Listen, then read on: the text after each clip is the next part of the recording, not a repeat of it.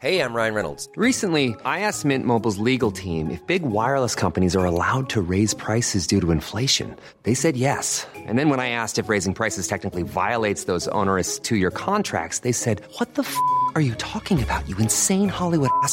So to recap, we're cutting the price of Mint Unlimited from $30 a month to just $15 a month. Give it a try at mintmobile.com slash switch. $45 upfront for three months plus taxes and fees. Promo for new customers for limited time. Unlimited more than 40 gigabytes per month. Slows. Full terms at mintmobile.com.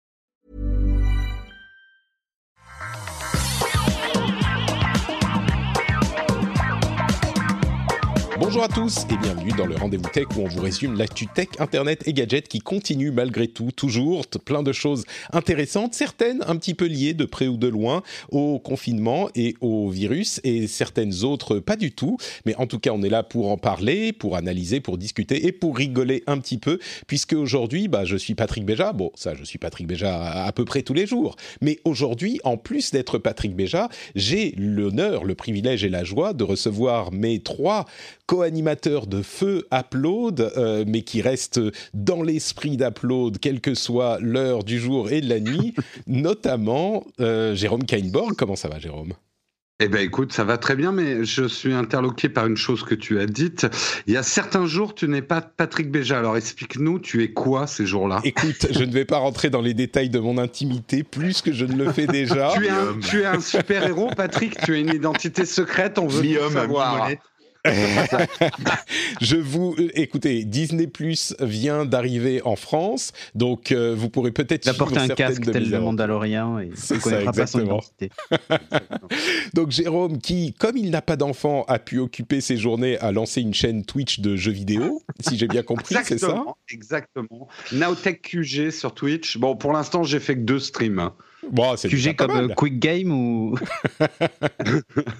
Euh, bah, on, on alterne. On a fait, on a fait des parties de Pictionary tous en groupe, et puis sinon, Ah oui, je fais du and Blades 2. C'est Ouais. d'accord, d'accord, des parties de pitch, c'est vraiment le Ouais, jeu de- vidéo de- pour les personnes d'un certain âge. Je comprends bien. C'est ça Ah, Ouais. écoute, On s'amuse bien à euh, l'EHPAD, hein. Ouais. Ouais, bah, ouais, ouais, ouais. Eh, bah, entre ça et compter les morts. Ah, ça y est, faut qu'il y en ait un qui Ah, casse l'ambiance. Euh, Corben, toi qui, qui l'ouvre, t'as as des enfants, donc euh, tu cherches l'écha- l'échappatoire comme tu peux, là où tu peux, donc euh, tu fais des Bah, J'ai un grand congélo aussi, hein, donc c'est bon, mais, euh, mais non, non, non, ça va, ça va, ça, on, on se débrouille, on se débrouille.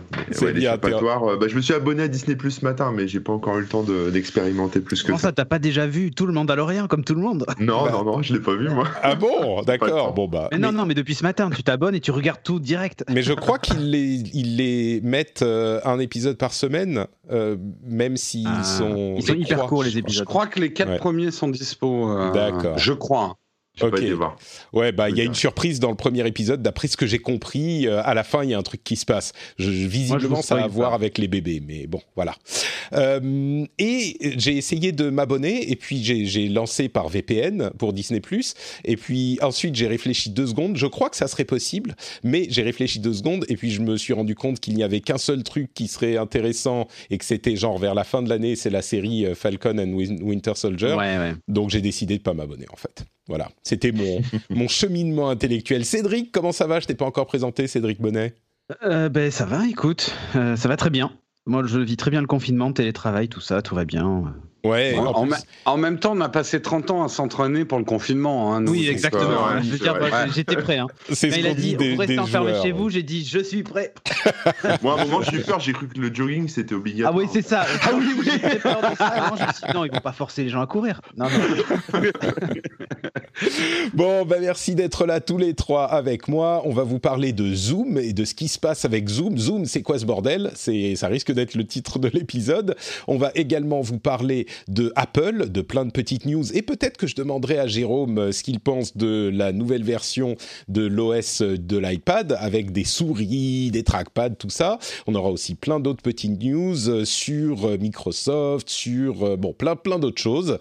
Mais pour commencer, je voudrais évidemment remercier les auditeurs qui soutiennent l'émission, et notamment Chris Matt, Daoud, Mr. Clem, Jérôme Goderis, Mathieu euh, Romain Alexandre Alexandre Thibault Prévost, Pierre Lebihan et Sylvain Majax. Merci à vous tous et à tous ceux qui soutiennent l'émission. Euh, on en reparlera dans un petit moment, mais vous le savez, patreon.com slash rdvtech, c'est euh, un truc qui est hyper important pour que l'émission existe et je suis hyper reconnaissant de ceux qui le font. Donc, on va commencer avec euh, Zoom, c'est quoi ce bordel? C'est ça qu'on a dit. Vous, vous, vous, utilisez, vous, Zoom? Euh, Je l'ai utilisé. D'accord. j'ai été, j'ai été obligé de l'utiliser. Ah, ouais, c'est ça, quand on, un peu ça. forcé. C'est vrai, on a invité, on l'utilise. Ouais, c'est ça. Voilà. Alors, pour ceux qui ne savent pas, euh, ceux qui ont euh, ce, ce, Zoom est un logiciel de visioconférence qui était relativement populaire jusqu'à euh, jusqu'au début du confinement et qui a complètement explosé, presque littéralement, parce que suite à sa popularité croissante de manière exponentielle, on a découvert des séries de failles de sécurité et ça, c'était à tel point que euh, certains ont commencé à recommander de ne plus utiliser Zoom. Il a été, le logiciel a été banni dans différentes, euh, différents contextes, certains pour les salles de classe, d'autres, etc.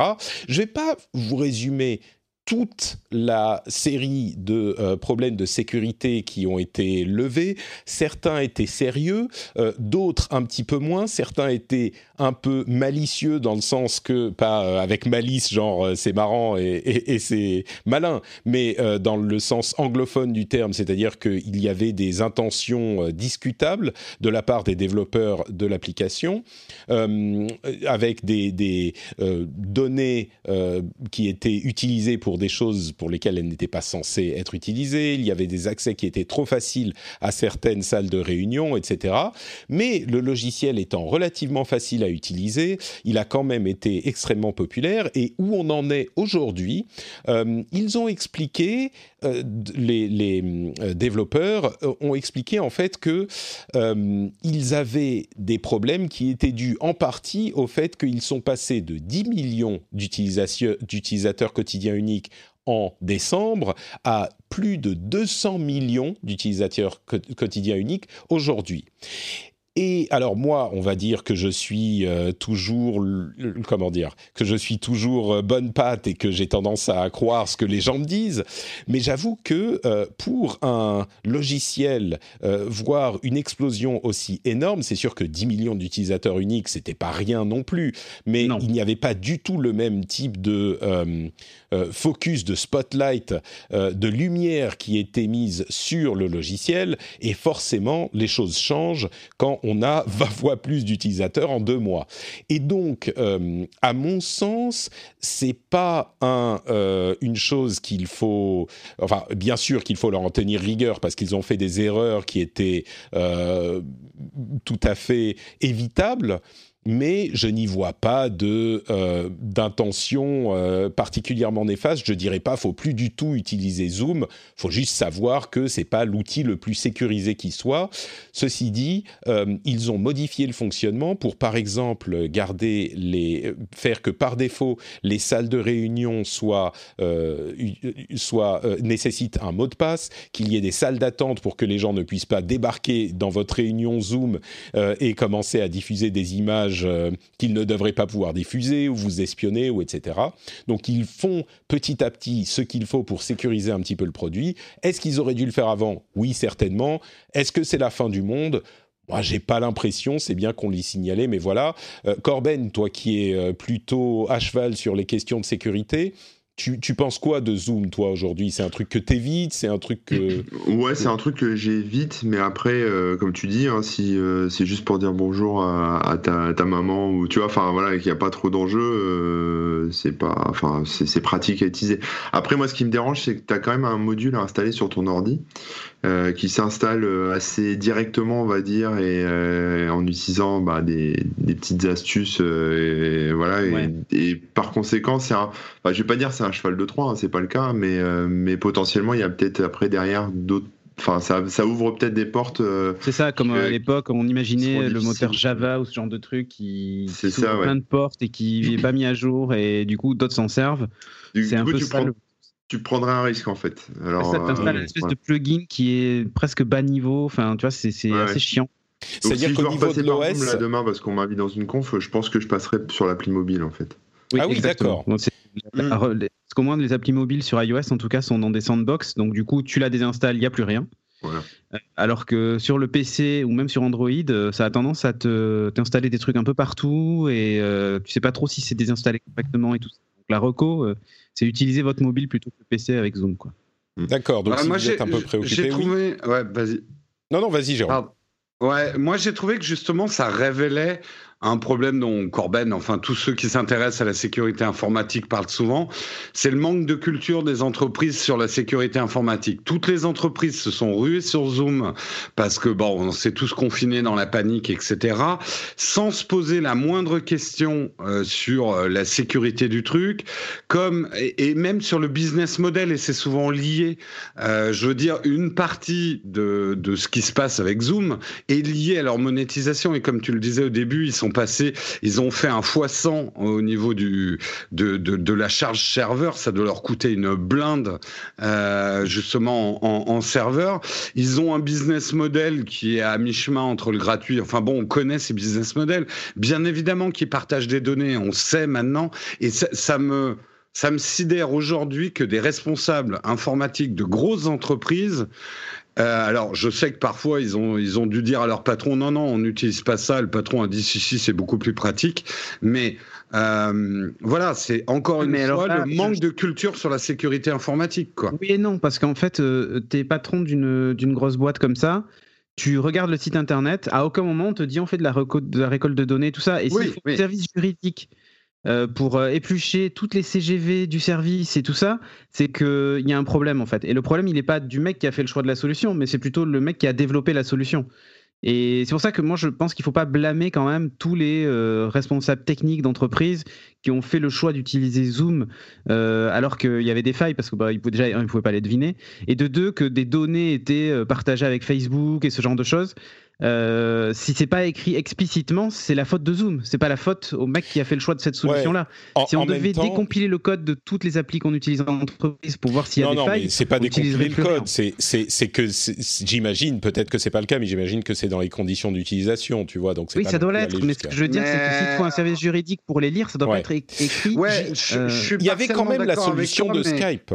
Il y avait Non, même. mais je suis d'accord il- Le business model, voilà. Le, Voilà, mais quand- quand quand toujours Voilà, tu devrais te dire, tiens, il y a peut-être un lièvre à lever là, il y a peut-être un truc. un, un truc Mais un mais truc bon. qui a des pans entiers gratuits. euh, Enfin, tu te dis, mais ça- euh, enfin, ouais, je mais sais après, pas. ouais, Ouais, mais alors poses la regarde, dans ce question, cas-là, tu vois, euh, quand tu vois que Facebook lance les appels euh, illimités gratuits, que bon, Facebook, on sait. Oui, Facebook, Bah on sait.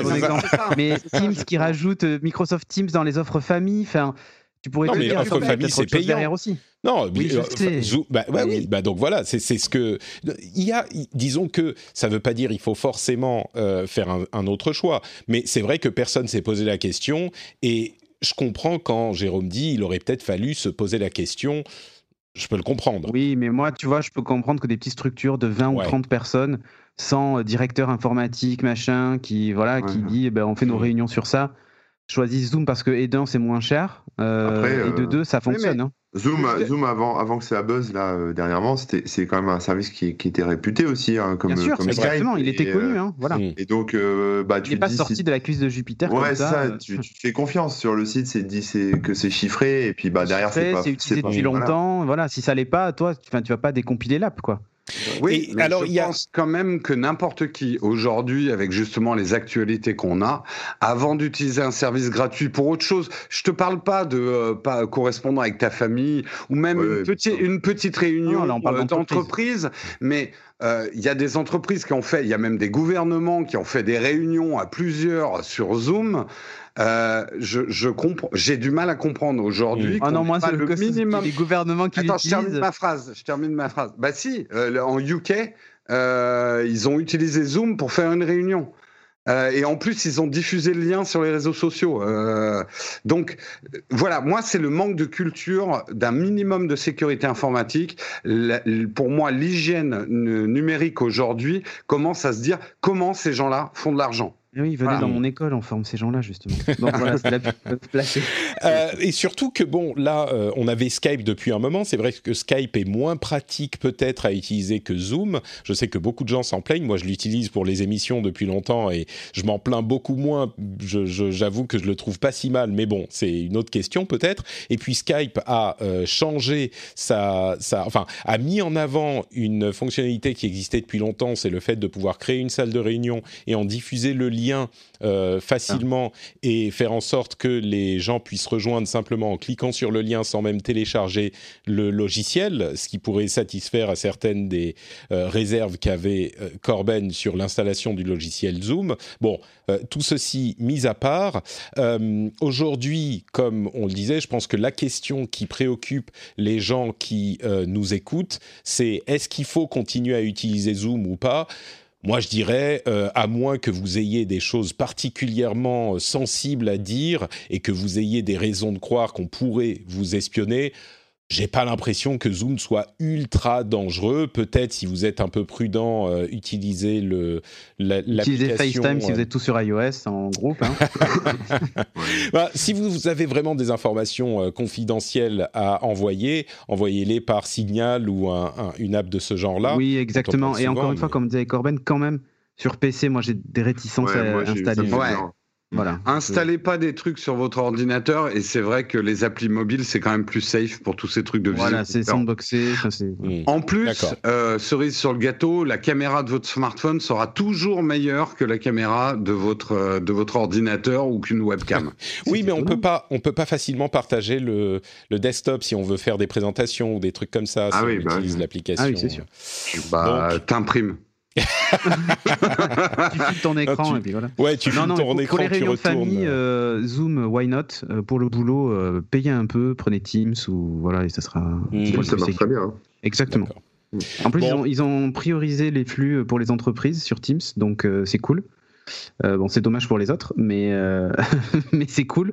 Du coup, vous avez une bonne qualité d'image. Il y a même un partage de fichiers intégré. Il y a plein de trucs. Franchement, allez-y quoi. C'est Mais, euh. Donc euh, c'est Cédric qui recommande Teams, euh, on aura, qui recommande du Microsoft, on aura tout vu, hein, franchement. Oui, mais Pardon, en tout cas, Jérôme. pour Je ce recommande aussi, truc-là, moi. oui. J'ai Oui, l'impression voilà, d'être un upload- il y a 5 ans. hein. c'est ça. mais euh, Non, mais parce qu'il n'y a pas d'autre solution. Enfin, honnêtement. vrai, ouais. Et puis, tu as dit une bonne chose. Je crois qu'il y a un moment, bah, faut payer pour de la sécurité. Exactement. Quoi. Euh, Pour les entreprises, payez, prenez Ouais. Teams, bataillez pas. Les particuliers, Zoom sur mobile, si vous voulez faire ça à plusieurs, et puis basta. Quoi. Tu, tu sais combien coûte euh, Microsoft Teams par utilisateur? Je sais plus. D'accord. J'avais le tarif en tête, Ouais. mais je l'ai oublié parce que je crois qu'en plus il a changé il y a pas longtemps. Donc, euh. J'imagine que c'est euh, sur ce genre de, de logiciel, c'est quelque chose entre 5 et 10 euros par utilisateur. par utilisateur par mois, oui, c'est Ouais, ça. C'est Slack, chose comme ça. Slack style. C'est ça. euh, Donc bon, bon, voilà, enfin. c'est une petite somme pour une société, mais c'est Ouais, pas. mais tu vois, oui, mais ils remboursent pas les passes Navigo, machin et tout là aux Mm. Parisiens. Puisqu'il n'y a pas de Navigo, Euh, du coup, euh, ben, dé- débourser 5 euros par euh, employé, vous verrez, c'est aussi rentable pour le télétravail. Alors, en, en- aux aux États-Unis, on est à 8 dollars euh, par employé, 8 dollars 25 en paiement annuel. Donc, euh, bon. Ouais, mais ça va être neuf là. Mais voilà, mais Ouais. honnêtement, euh, Ça va. ça, 8,80. franchement, euh, voilà. Ouais. Alors, tu vois ce que ça coûte la moitié d'un pass Navigo, euh, c'est bon. Ouais, Ouais. arrêtez, arrêtez de faire vos, vos, vos, vos pinces. Faites pas euh, les, ra- les radins. Ouais, bon. surtout que Il bon, n'y a même toutes pas les de sociétés kilométriques, d'essence à rembourser et tout là, ou je ne sais quoi. et toutes les bon. sociétés se puis, tu portent super bien en ce moment. C'est Ouais. ça. Non, le n'est-ce truc y c'est les tickets resto, hein, par contre. hein, J'avoue, euh, je les cumule là, j'ai plus de 300 euros de tickets resto, Ouais. je sais pas ce que je vais en foutre. Il y a, il y a un tweet qui me fait rire. Il y a quelqu'un qui dit J'ai plus d'argent en ticket resto que sur mon livret A. Ouais, mais c'est ça. Alors, on va demander à Microsoft s'ils acceptent les tickets resto en paiement de Teams et ça sera Bah parfait. Voilà, parfait. Bon, parlons un petit peu d'Apple du coup. Euh, plusieurs choses chez Apple. Il y a d'une part euh, un arrangement avec Amazon qui fait que Amazon n'a plus n'est plus obligé de payer les 30% de euh, taxes Apple pour les paiements sur son app. Alors euh, évidemment, ceux qui suivent l'histoire des magasins, des stores sur mobile et d'autres types de stores savent que certaines sociétés obligent toutes les applications à passer sur par leur système de paiement euh, Apple, euh, etc., euh, pour faire des achats sur mobile. et certaines autres sociétés ne veulent pas, notamment Amazon pour ses services numériques, parce qu'ils veulent pas payer les 30%. Netflix est dans le même cas, etc. Eh bien, depuis peu, Amazon Prime Video vous autorise l'achat de vidéos, de films, etc., par le paiement euh, qu'ils ont déjà dans leurs données, c'est-à-dire la carte bleue qu'ils ont déjà chez Amazon. Et donc, en évitant euh, les 30% d'Apple, ils ne payent pas les 30% à Apple. Là où c'est euh, intéressant, c'est que ça fait visiblement partie d'un deal qui d'ailleurs existait déjà avec Canal+, il semble, mais bon, c'est un petit peu moins visible du côté de Canal+, mais ça fait partie d'un deal qui fait que Amazon se met en, conformité avec tout un tas de demandes d'Apple euh, qui demandent d'être compatible avec Apple TV, compatible avec euh, le, le, les systèmes de streaming d'Apple, etc. Oui, et AirPlay 2, tout ça. Voilà, AirPlay 2, etc. Et dans, ce cas, dans le cadre de cet accord euh, et de ce système, ils ont l'autorisation de ne pas euh, utiliser le système de paiement d'Apple. Évidemment, c'est aussi une euh, grosse question qui se pose pour ce qui est de la, du monopole d'Apple sur son OS, puisqu'ils imposent cette, je, je, je, dis taxe tout le temps, c'est pas tout à fait juste, qui impose cette commission à tous les biens numériques achetés sur leur plateforme, euh, si on veut pouvoir acheter sur la plateforme. Netflix, on peut payer par le site web et regarder euh, sur la plateforme. Ils ont fait ce changement il y a un moment, mais cette relâche de l'obligation est intéressante parce que, bien sûr, ça montre que Apple est peut-être préoccupé par ce qui, les, questions de euh, monopole et d'abus de position dominante, euh, qui sont des questions sont en train d'être posées à ce niveau. Et d'autre part, ça montre, comme le disait euh, Dieter Born sur The Verge qui a dit une chose très juste, c'est que, ok, ça relâche la mainmise d'Apple sur les moyens de paiement, mais peut-être que d'une autre manière, ça montre à quel point ils ont une mainmise énorme parce que euh, c'est complètement arbitraire. C'est eux qui ont décidé, bah, avec Prime, on va le faire parce que euh, on a réussi à trouver un accord qui est à notre avantage. Et donc, c'est pas forcément une, un relâchement de cette mainmise, c'est qu'ils l'utilisent pour euh, imposer des choses à ceux qui veulent passer outre. Ils donnent une sorte de passe-droit qui bon, euh, est bénéfique à, tout le monde dans l'histoire, parce que Prime a tellement d'abonnés de toute façon, c'est pas qu'ils vont avoir euh, euh, d'autres abonnés qui seraient passés par Amazon s'ils si, si, n'avaient pas autorisé cette petite entorse. Mais, mais voilà, c'est différentes manières d'appréhender la chose. Est-ce que ça vous inspire quelque chose, ça, ou est-ce qu'on passe aux autres news d'Apple? C'est bien, en fait, qu'ils aient ce moyen de pression, en fait. Parce que j'en avais un peu marre, moi, des applications qui ont leur propre player, leur propre truc, qui n'ont pas le même comportement d'un player vidéo à l'autre. Euh, pour afficher les sous-titres, chez l'un, il faut slider vers le bas, chez l'autre, il faut slider mmh. vers le chez machin. Je trouve ça plutôt bien. Et en plus, le fait d'utiliser le player intégré fait qu'ils utilisent les, les, codecs standards euh, de, de, la, de l'Apple TV. Et je trouve ça très bien, en fait. Donc, euh, moi, tu vois, le player Netflix me fatigue par moment. L'interface Netflix n'est pas du tout aux normes de, de ce qui se fait sur toutes les autres apps de, de l'Apple TV. Donc, Donc toi, euh, tu es pour notre overlord Apple qui sait ce qui est bon pour nous, tu, tu approuves je suis même pour l'overlord Apple avec l'appli Apple TV qui euh, récupère mmh. tous les contenus de partout. Pour le moment, ça se fait pas bien parce que bah, chez nous, on a euh, peu de sources qui respectent euh, les, les, specs d'Apple. Donc euh, voilà, il y, a quelques, il y en a quelques-unes, mais tu retrouves des contenus payants au milieu des gratuits, tout est mélangé, c'est le bordel. Euh, je suis content qu'Amazon Prime le fasse. D'ailleurs, je vous recommande euh, Tales of the Loop au passage sur Amazon Prime en ce moment. Euh, et j'aimerais que Netflix le fasse aussi. Tu vois, je suis content mmh. que Canal Plus le fasse. Je suis abonné Canal Plus. Euh, ça serait bien que Disney Plus le fasse aussi et que d'autres le fassent. Ça arrivera euh, peut-être. Ouais. Jérôme, tu, tu, allais dire autre chose. Toi, tu es, généralement pour l'expérience utilisateur unifiée d'Apple? Oui, puis je pense de toute façon, ça va. En, en euh, Apple, ils sont pas en train de virer gauchiste hein, non plus. Hein. Euh, tout ça va dans leur intérêt, euh, finalement, de lâcher un peu la bride sur cette commission, sachant que eux-mêmes sont en train de changer de business model aussi, et même dans les fondamentaux. C'est-à-dire que Apple veut de plus en plus vendre du service. Il y a des, il y a, y a, beaucoup d'ouverture en ce moment chez Apple. On, on s'en moque un peu parce que c'est vrai qu'à une époque, mais il y a pas mal d'ouverture commerciale. Quand je vois que AirPlay 2 est maintenant dispo sur énormément de télé. Euh. C'est des choses qu'on n'aurait pas vues il y, a, il y a encore cinq ans chez Apple. Donc un peu comme Microsoft, ils sont en train euh, chez Apple de comprendre que on peut continuer à être la société, euh, une des sociétés les plus riches du monde, en s'ouvrant aux autres. Donc c'est un vrai changement chez Apple, ça pour le coup. Mm. Bon, moi je fais quand même euh, l'avocat du diable, qui est pas l'avocat du diable, qui est l'avocat des, gentils qui aiment l'ouverture, pour dire que euh, je me range un peu du côté de Dieter Bonn. Le résultat est peut-être cool, mais ça veut pas dire qu'Apple euh, est plus entre guillemets ouvert, j'allais dire gentil, mais on va dire ouvert. Pour moi, je trouve qu'effectivement, même si le résultat est, est, bénéfique pour les utilisateurs, ce qui est le la deuxième préoccupation d'Apple après que les résultats soient bénéfiques pour eux, euh, je suis conscient quand même que c'est pas oui, on ouvre parce qu'on est gentil. C'est que ça montre qu'ils ils ont tout qui est verrouillé et qu'ils peuvent, ils peuvent choisir quand ils ouvrent eux-mêmes. Euh, mais Passons à d'autres petites news. Il devrait y avoir une annonce du fameux iPhone SE qui arriverait dans, je crois, une semaine, quelque chose comme ça. Donc, euh, si vous attendez cet iPhone bon marché entre guillemets, euh, il arrivera euh, après les rumeurs, d'après les rumeurs d'ici une semaine, quelque chose comme ça plus ou moins. il y a également des news pour le prochain iOS qui aurait un meilleur manager de mots de passe qui inclurait les données de l'authentification double facteur moi, ça me fait poser des questions parce que si le double facteur est géré mhm. par le gestionnaire de mots de passe, du coup, c'est plus un double facteur, ça redevient un seul facteur. Donc, euh, je suis. Il va falloir le triple facteur. C'est ça, euh, double facteur là, plus un triple facteur. Bah, peut-être qu'avec le, ça pourrait être justement le Face ID ou le Touch ID. Mhm. Euh, il y a aussi urine un truc comme ça. Ah, analyse d'urine comme facteur d'authentification, ça serait pas mal, oui.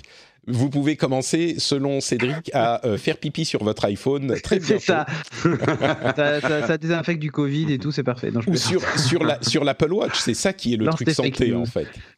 Ouais, euh, il y aurait aussi des widgets qu'on peut bouger sur iPad et iPhone avec iOS 14, ça serait intéressant. Le AirTags qui est encore euh, qui fuite de partout, donc euh, ça se confirme encore. Apple a également acheté une société qui fait de la réalité virtuelle, donc on sait qu'ils s'intéressent depuis longtemps à euh, la réalité augmentée et qu'ils ont des fonctionnalités dans leurs derniers OS, mais là ça serait aussi la réalité virtuelle peut-être.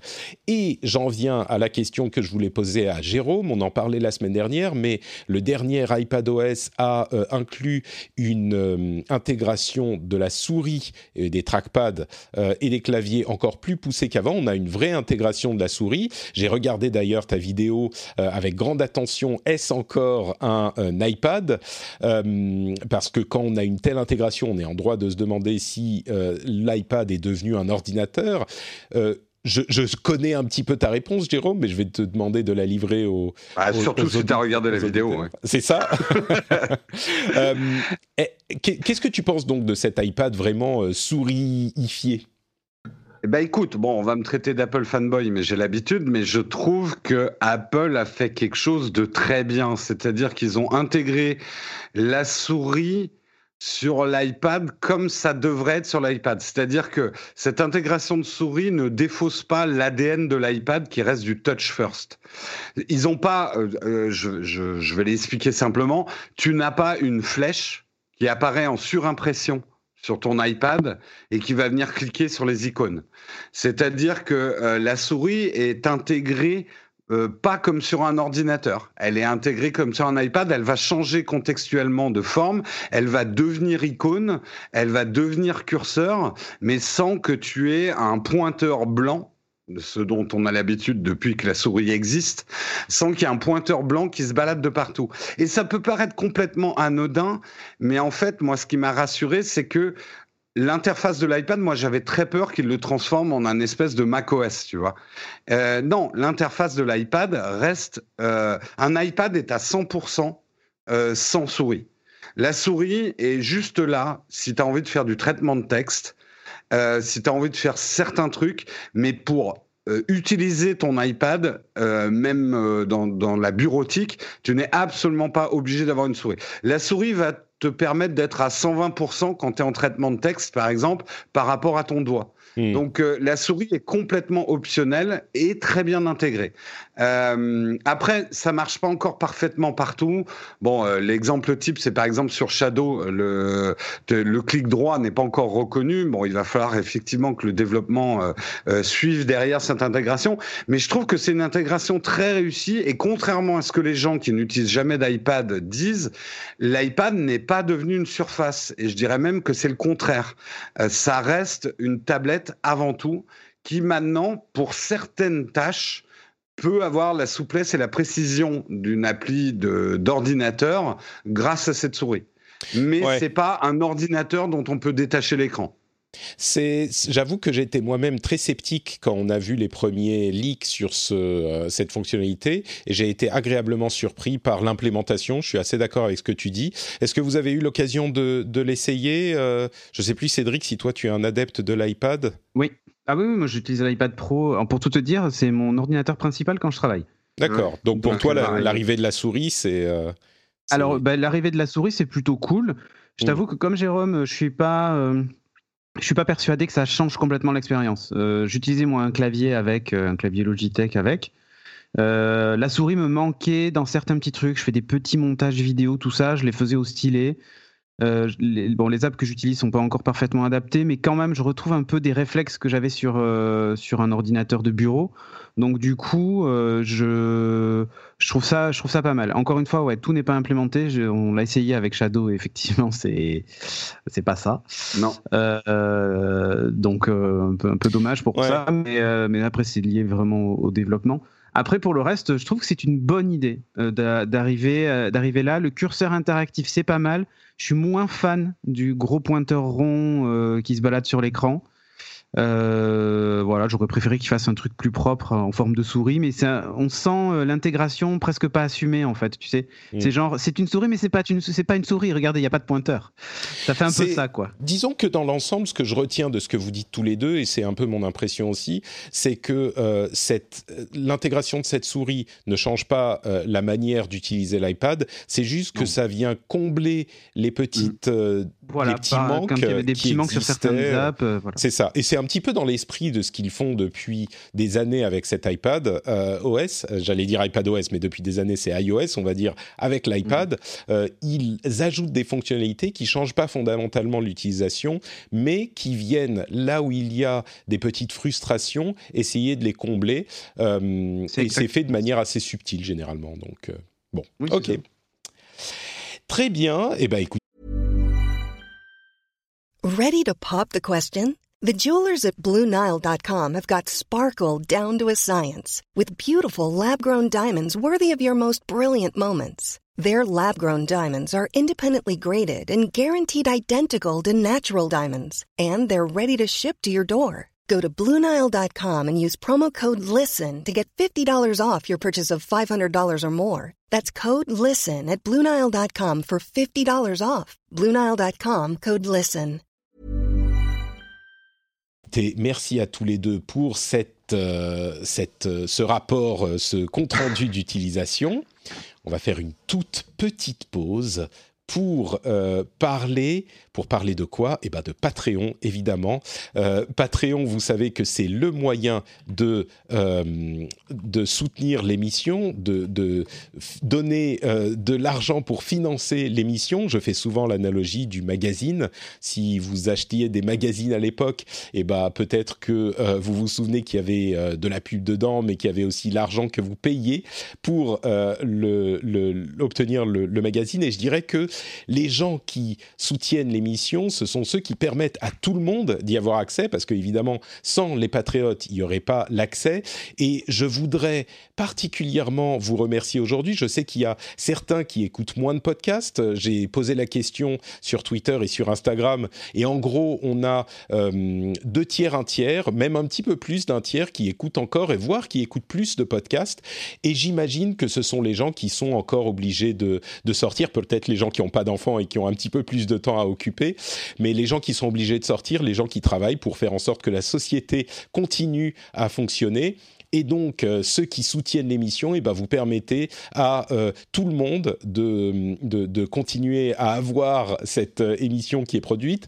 Donc, un grand, grand merci à vous tous. Je suis hyper, hyper heureux et fier de, de voir que vous êtes là pour faire en sorte que cette émission existe et que vous l'appréciez suffisamment pour donner un petit peu de sous. comme vous le savez, sur Patreon, vous allez, vous, vous choisissez combien vous donnez, un dollar, deux dollars puis vous avez accès à des bonus, etc. Et euh, vous pouvez vous arrêter quand vous voulez, donc euh, il n'y a aucun souci à ce niveau-là, vous gardez totalement le contrôle, mais euh, le fait que vous donniez un petit peu de sous, bah, c'est ce qui fait que l'émission existe. Et je l'avais mentionné dans un, dans, dans un épisode précédent, mais je me sentais un peu, pas coupable, mais c'était un petit peu bizarre de vous demander des sous dans ce contexte. Et donc, ce que j'avais dit, c'est que euh, les, les, les, sous des nouveaux euh, contributeurs, eh ben, je vais les reverser euh, jusqu'à la fin du mois de mai. Euh, j'espère que le confinement, le confinement durera un petit peu moins, mais on verra. Je vais les reverser à une association. J'ai déjà envoyé le, les premiers sous, donc euh, peu importe combien ça fait. Hein, ça fait, j'ai arrondi au-dessus et puis j'ai rajouté un petit peu de sous, mais j'ai envoyé à l'Institut Pasteur. Donc, donc voilà, c'est juste une petite mention en passant c'est pas du tout un, appel au don. Tu hein, crois au vaccin non, Je rigole. tu quoi, pardon? Tu crois que vraiment les vaccins c'est efficace Ils me juste dans le corps? Tu vas perdre tous tes antivax Tout à fait. Euh, mais donc voilà, bref, euh, un grand, grand merci à vous. Si vous êtes intéressé, euh, comme je dis souvent, Kling, Patrick, c'est quand vous rentrez de chez vous après votre jogging obligatoire, vous mettez les clés dans le bol, ça fait cling et vous dites Ah, Patrick. Et bon, si vous n'êtes pas sorti faire un jogging, si vous êtes coincé chez vous, vous pouvez le faire maintenant. Il est malin, le réflexe pavlovien. Tu mais c'est complètement ouais. ça. Mais il faudrait que, mais il faudrait que tu agites des clés. C'est pas un moyen. Ah merde, j'ai pas de clé. J'ai ouais. pas de clé. C'est pas un moyen. Non, non, c'est quand t'annonces le moment Patreon, tu fais un bruit de clé. Ce coup des clés. Comme ça, dès que les gens m'entendent, ah, c'est Patreon. Oh là, vite les sous. C'est voilà. juste un moyen mnémotechnique, mais c'est pas bête. Non, mais il faudrait que je fasse un truc plus populaire que juste les clés. Genre, euh, quand on, je mets la voix de, de Hanouna, par exemple, tu vois, le, le, les, les, ah. les, choses que toute la France écoute. Bon, je suis pas certain que les auditeurs du rendez-vous tech soient particulièrement fans. Mais un aboiement de chien et tous les gens qui ont des chiens, du coup, dès que leur chien va aboyer, on va dire, ah, tiens, les sous pour Patrick. Bon, dans tous les cas, dans tous les cas, euh, patreon.com slash rdvtech. Merci à vous tous. Le lien est dans les notes de l'émission. Ouais. Alors, pardon. Le son d'alerte de Covid-19 du gouvernement, on l'entend tout le temps à la télé quand on allume la télé. Il ah oui, tu... oui. Là. Ah, mais moi je l'ai pas entendu. C'est quoi? C'est quoi? Tu peux me le faire là? Non, je, je l'ai pas en tête, mais ah. tu sais, t'as, t'as, en gros, tu as une annonce qui dit attention. Euh, c'est super fort, moi, ça m'a fait sursauter et ça passe entre chaque émission sur France Info ou chaque journal, machin et tout. Et du coup, tu mets ça à chaque fois que les gens entendent, ils vont dire Ah, vite les sous pour Patrick. très bonne idée, très bonne idée.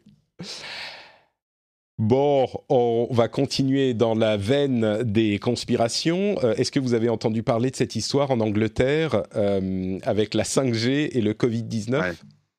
Ça agite les puces qu'on nous injecte pendant les vaccins et ça nous provoque le Covid-19, c'est évident. Pas exactement. En fait, il y a des ingénieurs euh, de, des réseaux télécoms en 5G qui se sont fait agresser, alors verbalement, hein, ils ne sont pas fait taper dessus, mais il y a aussi des gens qui ont visiblement mis le feu à euh, des, des, piliers qui avaient des antennes 5G. Pourquoi? Parce qu'il y a des rumeurs euh, qui courent, des, des rumeurs hyper conspirationnistes, qui courent, qui disent que la, euh, les ondes 5G euh, euh, affaibliraient nos défenses immunitaires et donc aggravent les symptômes du Covid-19. Alors, ils vont pas jusqu'à dire Ah que la 5G cause le Covid-19, quand même pas, mais les deux seraient liés et donc il faut euh, évidemment euh, combattre la 5G, ce qui est je, je, ça, ça, ah mais ça, pas... ça, a évolué parce que moi, cette rumeur-là, je l'ai entendue en janvier quand ça a commencé les histoires avec le, le Covid-19. Et la rumeur initiale, parce que moi j'étais resté là-dessus, c'était que en fait les, les Chinois avaient libéré euh, le, le, virus pour euh, cacher, pour créer un problème en fait qui allait cacher euh, la dangerosité de la des, des, des, antennes 5G que il y a, il y a bah, ouais, voilà. deux théories qui se qui se bah, qui se s'affrontent en fait. D'accord. Il, il, y en a une qui ouais, dit que ça affaiblit notre système immunitaire et que du coup on tombe malade. Et il y a l'autre qui dit que ça, qu'au contraire, c'est pour cacher. Ça, c'est des conspirationnistes high level, tu vois. ben, moi, j'ai une anecdote sur ça, c'est-à-dire que je suis tombé euh, sur un- cette vidéo-là qui a été partagée euh, sur Facebook et euh, dans un groupe. Et euh, déjà, bon, je suis tombé à bras raccourcis sur les gens qui ont partagé cette connerie. Donc, mais il y a plein de gens qui y croient dur comme fer. hein. C'est moi qui suis passé pour le débile de service, je vous Ouais, rassure. ouais, ouais. Euh, donc du coup, j'ai voulu signaler cette vidéo à YouTube. Et sauf qu'il y a zéro motif sur ça. C'est-à-dire que tu peux pas signaler une vidéo pour euh, diffusion de fake news ou pour euh, euh, ou pour euh, je sais pas moi. c'est- vraiment que incitation, tu vois, à la haine ou ce genre de Ouais. choses. Donc bon, dire que la 5G c'est pas bien, que ça provoque le coronavirus, ça rentre pas là-dedans. Il y a aussi si le si la- le contenu de la vidéo correspond pas au descriptif de la vidéo, mais là c'était pas le cas non plus. Enfin. Je me suis retrouvé bête à ne pas pouvoir signaler une vidéo conspirationniste en fait. Il y a- ça n'existe pas la catégorie. Je signale une vidéo conspirationniste n'existe pas sur YouTube. Alors je l'ai quand même signalé pour d'autres raisons euh, fallacieuses en rajoutant en commentaire, mais il raconte de la merde sur la 5G. Euh, et c'était la semaine dernière. Et je me suis dit, mais quand même, il faut qu'il fasse quelque chose. C'est pas possible que, que. Et là, tu vois, je me suis, euh, je me suis dit, mais même les antivax, tout ça. Alors je sais, liberté d'expression, tout ça. Mais quand même, enfin là, on est face à, là, ils ont fait un une truc, là, je crois. connerie énorme. Bah, voilà. Et là, du coup, ils ont enfin réagi. En- Alors, euh, il y a quand même un angle tech là-dedans, évidemment. Hein, je le parle pas juste, Ah oui. j'en parle pas juste pour le principe. Euh, ils ont réuni au- en Angleterre euh, les sociétés tech habituelles, hein, Facebook, Twitter, euh, et- etc., pour euh, ajouter cette conspiration spécifique à la liste des conspirations qu'ils euh, qu'ils combattent. Et YouTube a effectivement commencé à supprimer ces vidéos spécifiquement. Alors, je connais pas les, les détails de comment ils les Voilà. trouvent. J'imagine que c'est par signalement, mais bon, voilà. C'était pour. Donc maintenant, il faudrait le- signaler aux antivax et tout ça de rajouter le fait que ce soit lié à la 5G. Comme ça, on est sûr qu'elles vont se faire shooter. En fait, c'est un peu le, le Linky international, en fait, ce truc. Eh, c'est ça, exactement. Ah, parce que Linky Le, le- aussi te- le truc qui était marrant, Linky, elles sont pas supprimées les vidéos. Hein. ouais. Bah non, parce que ça Bon courage. que la France. Ouais. Mais euh, le, le truc, moi, qui m'a fait sourire, c'est que j'ai lu un article, alors j'arrive pas à le retrouver, mais euh, qui montrait euh, pendant la grippe espagnole, il y a eu exactement la même chose Ouais. avec euh, la radio Oui, la radiofréquence. La, Oui. la radiofréquence pro- provoquait en fait euh, la grippe espagnole et ça a été mais relayé par la grosse presse et tout. euh, Il y avait une vraie peur. Ah oui, En fait, le truc, c'est que je pense pareil, que le c'est- H1N1 et la 3G, enfin, il- chaque fois, les Ça gens vient de là, alors. des Je, des je relations. pense, je pense que c'est un réflexe un peu humain d'abord d'essayer de. Alors autrefois, on trouvait des causes divines. Euh, le Dieu est pas content, il faut faire plus de sacrifices pour éviter euh, ce fléau de Dieu. Mm. Mais maintenant, où la technologie est le truc qu'on comprend pas bien parfois, Magie. euh, voilà, c'est le truc, c'est pas possible qu'un virus nous arrive comme ça. Il y a forcément quelque chose derrière. Euh, et donc, il faut qu'on trouve une raison. Alors, les Chinois, euh, la 5G, euh, voilà, il faut un bouc émissaire. Ouais, les chauves-souris, le pangolin, peu importe. Ouais, ouais. Oui, enfin bon, sauf que les chauves-souris, on sait que ça vient des chauves-souris. Mais je, c'est enfin, c'est marrant ce ça que tu vient du une preuve, moi, je, non, je- Ça moi, je pense que c'est la qu'on 5G. amène des chauves-souris sur des marchés aussi. C'est Et pas sur les- des antennes 5G, peut-être. Eh, attention, possible. sinon, euh, on va nous exterminer les chauves-souris. euh, je le vois d'ici. Non, mais les coronavirus, ils sont chez les chauves-souris, hein, et ils Oui, arrivent. euh, non, alors très exactement, si vous regardez le documentaire, c'est que quand on mélange les virus qu'il y a dans les chauves-souris avec les virus humains et que ça se transmet par exemple au porc, c'est là qu'il y a un gros problème.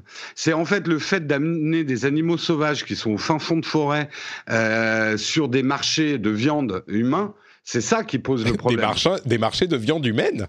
Mais enfin, Non, Jérôme, Euh, n'exagérons pas. pardon. Bon, euh, c'est c'est intéressant ce que tu dis sur le, le- la recherche de coupables parce que j'ai eu des conversations sur Twitter et je suis sûr que je vais me prendre des commentaires là-dessus. Mais quand on recherche des coupables et des explications, on a tendance partout à euh, mettre le, le blâme. euh, non, je vais pas aller plus loin parce que je sais que ça va. Disons qu'on n'a pas une vision très euh, claire de euh, la manière dont se, dont se développent les choses et dont sont, sont prises les décisions. Et on a tendance à euh, ne pas accepter que certaines choses se passent d'une certaine manière. Je suis très cryptique et je vais donc passer à autre chose. Euh, Microsoft 365.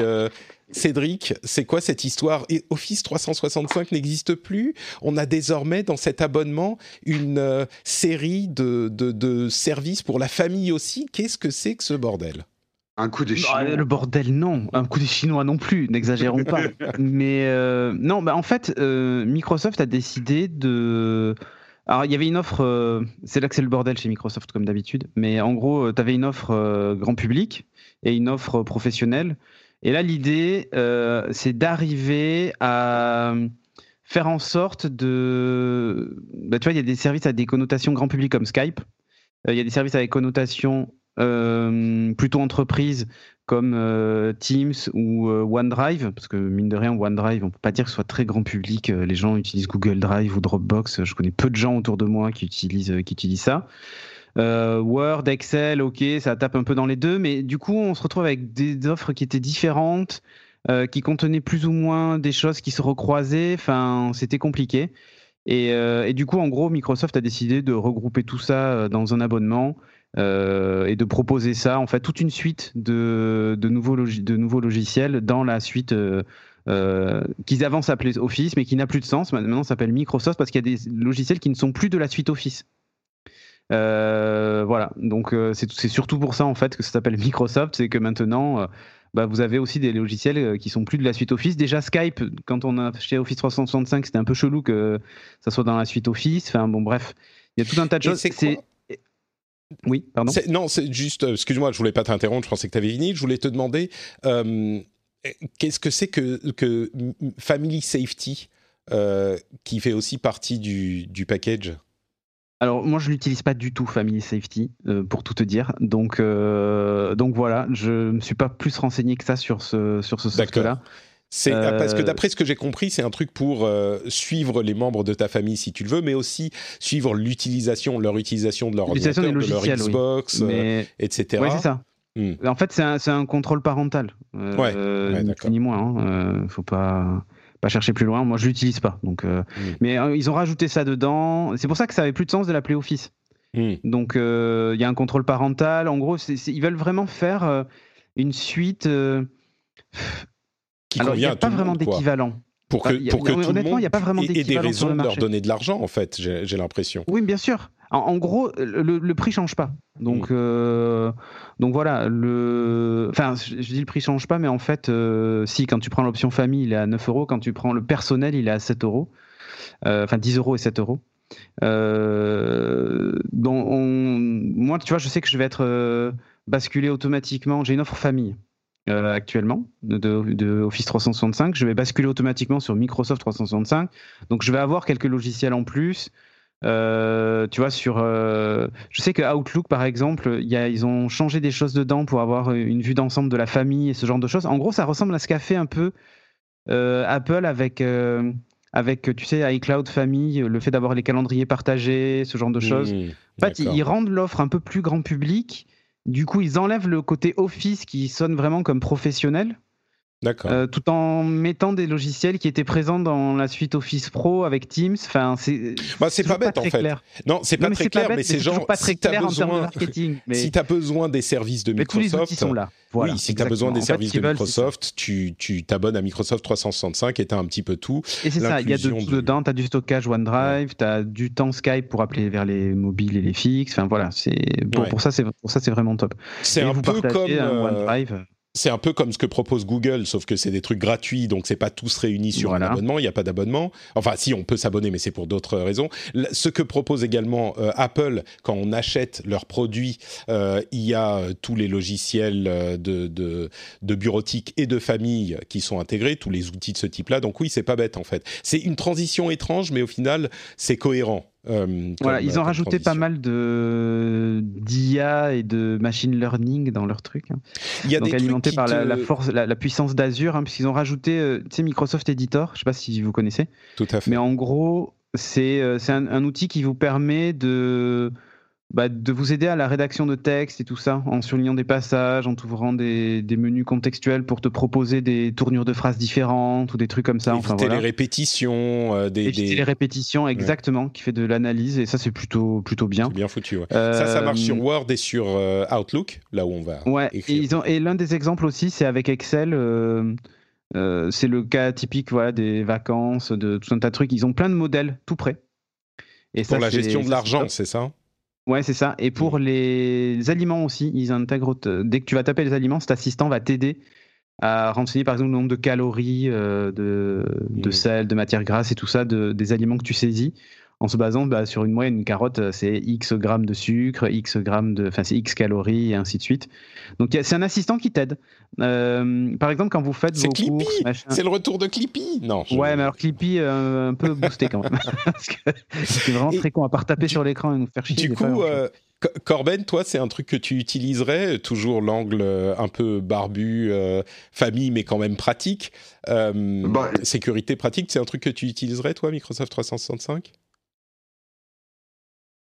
Allô Est-ce que tu as disparu Qu'est-ce qui s'est passé Ça a coupé Vous êtes revenu Ok, tout va bien. Ah Vas-y, oui, Corben, grave. tu, tu disais quoi Non, je disais, euh, je disais, oui, je, j'ai- je suis plus dans l'environnement Mac, donc euh, forcément, enfin Apple, donc forcément, j'utilise plus ces trucs-là. Donc oui, oui, s'il faut, ouais, du côté de Microsoft, euh, pas de souci. hein. moi, c'est le genre de trucs que je pourrais utiliser, ouais. D'accord. Ouais, mais clairement, Bon. je trouve que c'est un Donc, upgrade. ouais. euh, C'est un upgrade. Ils avaient déjà, tu vois, tout ce qui. En fait, ce qu'il y a de bien, c'est que ces outils sont passés à l'épreuve de l'entreprise déjà depuis longtemps et maintenant ils déclinent ça sur le grand public. Et ça, c'est vachement bien. Chez euh, Apple, on est tout dans la démarche inverse, c'est-à-dire qu'on est resté très longtemps en bêta avant d'avoir un partage de dossier. Il a fallu euh, X années avant Ouais. d'avoir un partage de calendrier. J'en parle même pas. Euh, et pareil pour pour comment s'appelle le partage de stockage familial. Enfin, tous ces trucs-là, en fait, ces trucs qui sont arrivés par le grand public pour Apple. Quand on voit le, le travail collaboratif sur Keynote, euh, Numbers et tout ça qui débarque maintenant, alors que sur euh, Office en ligne et tout ça, ça y est déjà depuis un moment. Euh, eh ben Microsoft en fait, en fait fait la démarche inverse, c'est dire on a des outils pro qu'on va essayer de vendre au grand public. Euh, quand Apple fait des outils grand public qu'ils essaient de vendre aux pros, ça marche pas très bien. Ouais, c'est peut-être aussi pour bouffer un peu euh, Google Docs. et c'est ça. Et je pense que la cible, c'est pas du tout Apple, c'est plutôt, euh, c'est plutôt GDocs euh, Ouais. qui est de plus en plus utilisé euh, pour- par le grand public en fait. Bah, on retombe sur notre premier débat. Aujourd'hui, euh, une famille, elle a des besoins d'informatique d'une petite entreprise d'il y a cinq ans. C'est ça. Euh, et comment on va les faire payer Euh, Et aujourd'hui, il y a vraiment un boulevard, la sécurité. Euh, les, les gens ont, ont compris pour beaucoup que quand même les services gratuits, bah, il y avait quand même, euh, il y avait une couille dans le potage, quoi. Euh, Un service gratuit n'est jamais gratuit. Euh, et c'est eux le produit, enfin toutes les, les vieilles rengaines qu'on a sur le truc. Et donc aujourd'hui, un certain nombre de personnes, et je pense que ce qu'on vit aujourd'hui va encore éveiller des consciences que, ouais, je paye, mais je sais pourquoi je paye, c'est pour un peu de sécurité, quoi, euh, de ma vie privée, tout ça, et ça devient des enjeux, même pour les particuliers, les familles, etc. Alors, parlons un petit peu cinéma. On l'évoquait il y a une semaine ou deux. Le CNC va autoriser la mise en vente en VOD de films qui sont sortis pendant, euh, juste avant ou pendant le confinement. Et ça a été confirmé. Donc, euh, vous aurez bien droit à certains films qui sont censés être au cinéma maintenant sur les plateformes de VOD. Pour le moment, c'est VOD euh, à l'achat, hein, pas à, à l'abonnement, donc pas sur Netflix. Pour le moment, c'est que des films français. hein. Généralement, les gros films Ah non, il y a Sonic le ont- ah, il y a Sonic aussi, c'est vrai. Ah, Euh, voilà. Essentiellement, on va dire, des films français. Euh, Salto ne sera pas disponible Oui, pour c'est tout ceux le qui ont monde le 3 bénéficié juin, des sous du. CNC, donc euh, voilà. Oui. Voilà. Ah oui, d'accord. Euh. Salto ne sera pas euh, disponible euh, le- pour tout le monde le 3 juin comme prévu. Bon, ça s'explique par le, la crise. Euh, Canal Plus, c'est dommage, ont- hein, je l'attendais vraiment. T'es méchant. Canal Plus, oui d'ailleurs euh, avec euh, Disney Plus qui est disponible maintenant, on a bien vu, co- comme le disaient les, les gens qui nous mettaient en garde il y a deux semaines, que c'était totalement parce que Orange voulait euh, faire sûr. des deals en, en- en- en- derrière les, les, les dans, dans la comment dire dans l'obscurité, faire des deals et des trucs et ralentir l'arrivée de Disney. Oui, on a bien vu tout le monde s'est mis à, à OCS maintenant et ils ont pu faire leur deal Bien avec sûr. Canal+. euh, ça a tout changé. Bref, Euh, et Canal+ justement, ils ont fait leur offre Canal+ gratuit pendant le confinement. Euh, et ben France TV n'est pas content du tout parce que ça fait une concurrence déloyale. Ils ont une certaine catégorie de films à diffuser en euh, crypté. Et ben ils les ont diffusés en pratique à tout le monde, donc en pas crypté. Et ben les autres chaînes sont pas contentes parce que leurs films qui vont arriver plus tard, il y a plein de gens qui, les auront déjà Eh vus. oui. Donc c'est concurrence déloyale, non-respect de la chronologie des médias, c'était marrant. Euh, Quibi, c'est une app qui fait du contenu vidéo uniquement sur mobile. C'est des gros, gros acteurs derrière euh, cette application qui est sortie aux États-Unis. Les premiers retours sont pas incroyables. Euh, ils ont eu presque 2 milliards de, d'argent des investisseurs, sachant que c'est l'application, vous savez, qu'on peut regarder, euh, on peut regarder les vidéos soit en mode portrait, soit en mode paysage. Euh, paysage, ouais. Elles sont prévues pour. Les premiers retours sont pas incroyables. Et puisqu'on parle de vidéos, je, je finis cette petite section avec euh, YouTube qui va euh, concurrencer TikTok, qui devrait bientôt euh, euh, rendre disponibles les shorts, qui sont clairement euh, une, une réponse à TikTok. on parle de TikTok depuis quelques mois déjà et même un peu plus. Donc il n'est pas Ouais, on pensait que le d'autres phénomène s'essoufflait, mais en fait, le confinement a redonné des ailes à TikTok. ouais. Ah ouais. Et euh, Snap va permettre l'utilisation des stories dont ils sont à l'origine, hein, même si elles ont conquis le monde, euh, dans d'autres applications. Il va y avoir un embed de leurs stories dans d'autres applications. C'est pas bête pour étendre leur euh, Mm. leur influence. Le fait de pouvoir mettre les stories qui sont censées être éphémères à la base, mais là elles seront disponibles 7 jours dans d'autres applications. On va pas rentrer dans les détails du pourquoi, du comment, c'est cohérent, mais c'est cohérent. Donc sur tout ça, les films euh, disponibles en VOD jusqu'à euh, YouTube qui copie TikTok et Sna- Snap, est-ce que euh, ça vous inspire des choses? Jérôme, toi qui es un jeune euh, de la vidéo du net, est-ce qu'il y a des choses qui Euh, alors la chronologie des médias, moi de toute façon je, je comprends pas que ça existe encore, mais je sais qu'il y a plein de raisons et que c'est bien pour. euh, mais bon, je, voilà, euh, par exemple on a un Disney Plus qui est tronqué par rapport aux autres. euh, ça me paraît d'un autre âge toutes ces décisions. Il y a peut-être des moyens sans perdre effectivement, et ça j'en suis le premier conscient qu'en France il est important de garder des emplois dans le cinéma et que les autres cinémas européens se sont effondrés et que c'est très bien. Mais je sais pas, peut-être qu'il faut revoir les choses. Bref, je ferme la parenthèse là-dessus. Je reviens juste sur euh, TikTok et YouTube parce que beaucoup ont dit ouais, on n'a pas envie de voir du TikTok arriver sur YouTube. Euh, Moi, le premier TikTok, je regarde, j'y trouve des choses intéressantes sur TikTok. Je m'y mets pas parce que franchement, vous avez pas envie de, me voir en playback euh, faire des danses. Mais c'est un format, je, comprends pourquoi il fonctionne. Il, il m'est pas naturel. Mais le truc que va pouvoir amener euh, YouTube à ce format-là, c'est la monétisation. Parce que ça va faire exactement comme Snap, euh, pas Snap, euh, Vine.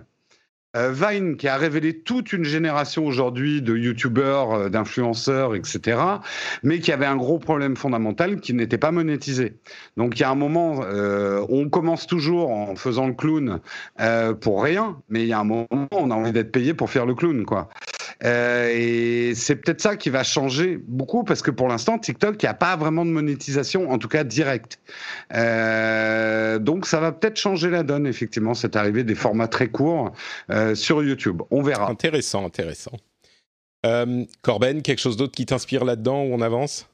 Non, non, bah, chronologie des médias, moi je trouve ça va bien là, que ça, ça, ça se libère avec, euh, avec le confinement, mais comme j'ai vu qu'il n'y avait pas grand chose, comme tu disais, c'est beaucoup de films français, et j'ai regardé la liste, mais vraiment diagonale, et j'ai rien vu euh, que je connaissais ou que j'attendais, tu vois, donc euh, j'étais Bah, un peu, un peu Disons triste. que c'est les gens qui auraient pu les voir au ciné pourront les voir en VOD. Donc c'est là qu'est l'intérêt Ouais. de la chose. Oui, c'est bien.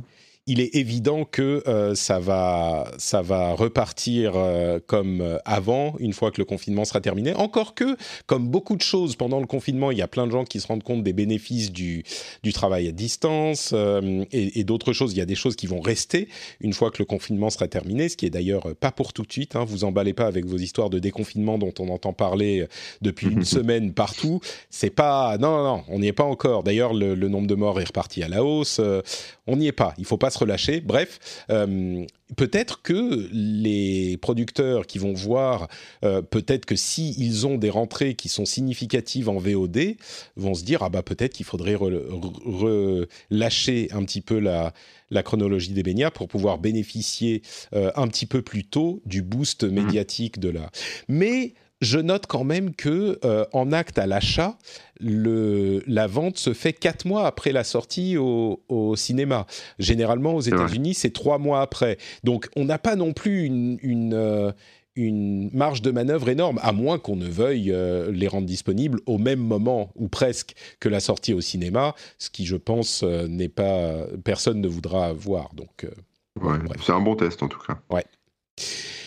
Ok, bah écoutez, on va conclure avec un dernier petit sujet. Euh, quelques petits mots comme ça pour que vous sachiez. D'une part, euh, dans les, les d'aide américain, euh, il y a des gens qui sont sans emploi qui vont recevoir de l'argent. C'est le gouvernement américain qui a décidé de faire un, package d'aide, hein, parce que là-bas, ils ont beaucoup moins de, de, de comment dire de bénéfices sociaux qu'on peut en avoir ici ou partout ailleurs. D'ailleurs, ils sont un petit peu uniques. Mais ce que je voulais dire par rapport à la tech encore, c'est qu'il y a énormément de conducteurs Uber, de livreurs, de, petites, euh, en gros, de la gig économie qui vont recevoir de l'argent euh, de parce qu'ils sont sans emploi, ce qui est euh, évidemment à première vue une bonne chose et même à seconde vue, Mhm. mais certains critiques ont fait remarquer que ça correspond plus ou moins à euh, une aide, pas déguisée, mais indirecte aux sociétés avec d'énormes euh, fonds-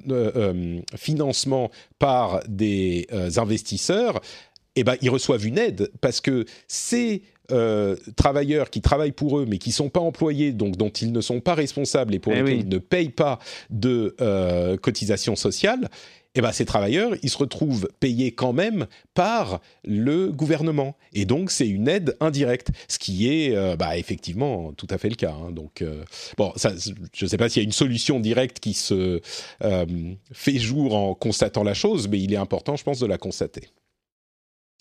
Tout à fait. Merci. On, on continue Merci de la constater. à voir. euh, Non, enfin, je veux, tu vois, c'est une analyse qui est intéressante, je trouve. Oui, non oui, oui. Oui, bon, Ouais, mais on peut, enfin, oui, oui, c'est bien de le voir, mais après, euh, moi, je sais pas quoi foutre avec ça comme info. Mais euh, oui, Ah bah, effectivement. Non, mais bon, et parfois on ne sait pas exactement ce qu'il faut faire. Enfin, il y aurait des Pour choses à discuter, à dire là-dessus, et c'est en fait, on repart dans le- la discussion. Quel est le statut des travailleurs de cette gig économie Ouais, C'est ouais, ça la, vrai, la c'est question. vrai. Mhm. Mais, mais c'est un autre euh, aspect intéressant à ajouter à cette discussion.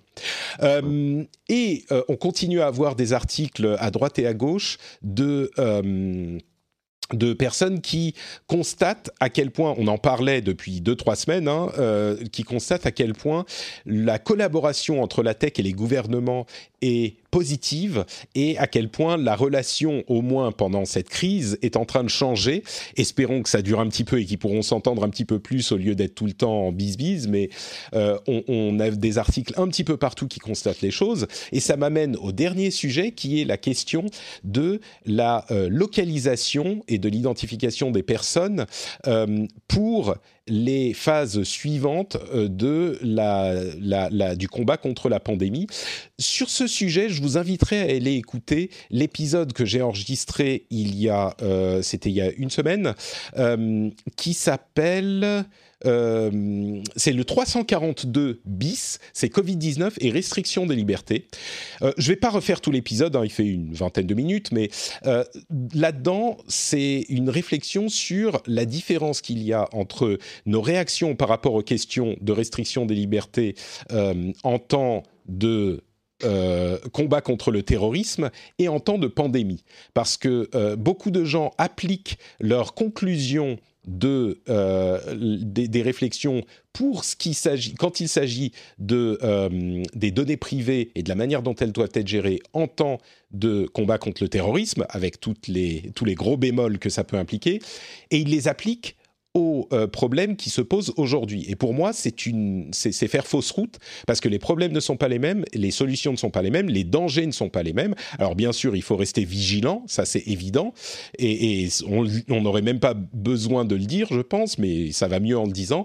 Mais ça ne veut pas dire que toutes les conclusions euh, qu'on qu'on atteint euh, dans les contextes précédents sont applicables aujourd'hui. Et l'une des différences essentielles, c'est que le danger du terrorisme est diffus, est incertain, le danger de la pandémie est très très clair et très facile à comprendre et très présent. Euh, mais tout ça pour dire qu'il y a de nombreux pays qui mettent en place le euh, trace, euh, en gros le traçage des populations et des malades à différents niveaux de précision, comme on en parlait la dernière fois. Mais euh, c'est une stratégie qui est en train d'être mise en place dans les pays occidentaux aussi, à différents degrés. La France a choisi de euh, collecter des données euh, agrégées, souvent fournies par les... les, les, hum, souvent fournis par les opérateurs, merci. Euh, il y a plein d'articles sur les sujets, il y a vraiment des choses super intéressantes, mais euh, en gros, la, France a choisi de faire ça en précisant qu'il n'était pas possible de euh, légalement de traquer les personnes à un niveau individuel. Donc on ne réfléchit pas à ce niveau de traçage, mais par contre le traçage de données agrégées et anonymisées, oui. Et évidemment, quand on parle de toutes ces données, en gardant à l'esprit euh, que ce que je disais juste avant, j'ai envie de me tourner vers euh, vers Corben pour demander Oui. toi ce que tu, ce que tu en penses. Je trépigne. je croise les doigts, j'espère que tu vas pas me lancer dans une euh, diatribe interminable, mais vas-y, j'ai peur. Dis-moi ce que t'en penses. Non, non, non, bah écoute, sur, euh, sur le traçage en lui-même, euh, tu dis, enfin, pour l'instant, ils réfléchissent, ils réfléchissent aussi à un titre individuel, en tout cas pour le cas de la France. Euh, là, moi, je, vois, je, je comprends pas pourquoi ils commencent à réfléchir à ça alors qu'on n'a même pas de test pour tester les gens pour l'instant. Donc, euh, pourquoi pas euh, plus tard. euh, sur, un, sur le cas d'une pandémie, à la limite, je vais, je vais peut-être faire hurler les gens qui nous écoutent, mais je peux comprendre l'intérêt parce que là, on est sur, un, sur quelque chose de mécanique. C'est-à-dire que l'idée, c'est d'isoler les porteurs euh, du virus pour éviter bah, que ça se propage et contaminer les, gens. Donc, donc, pour les isoler, bah, il faut les tester. Donc, pas de test, ça sert à rien. Euh, il faut peut-être pouvoir les suivre, effectivement, ces gens-là, euh, s'il y en a qui, euh, qui font n'importe quoi. Donc à la limite, je veux bien, mais la pandémie, elle a quand même euh, une date de début et euh, une date de fin approximative. Et je pense que s'il y a des lois à modifier ou des choses à passer, etc., euh, il faut que ça soit bien écrit que ça va pas rester ad vitam aeternam. Le problème, c'est qu'on connaît les oiseaux qui qui nous gouvernent et pas qu'en France, hein, dans tous les pays. Et en général, ce genre de loi, on l'a vu avec l'état d'urgence et, le, terrorisme, etc.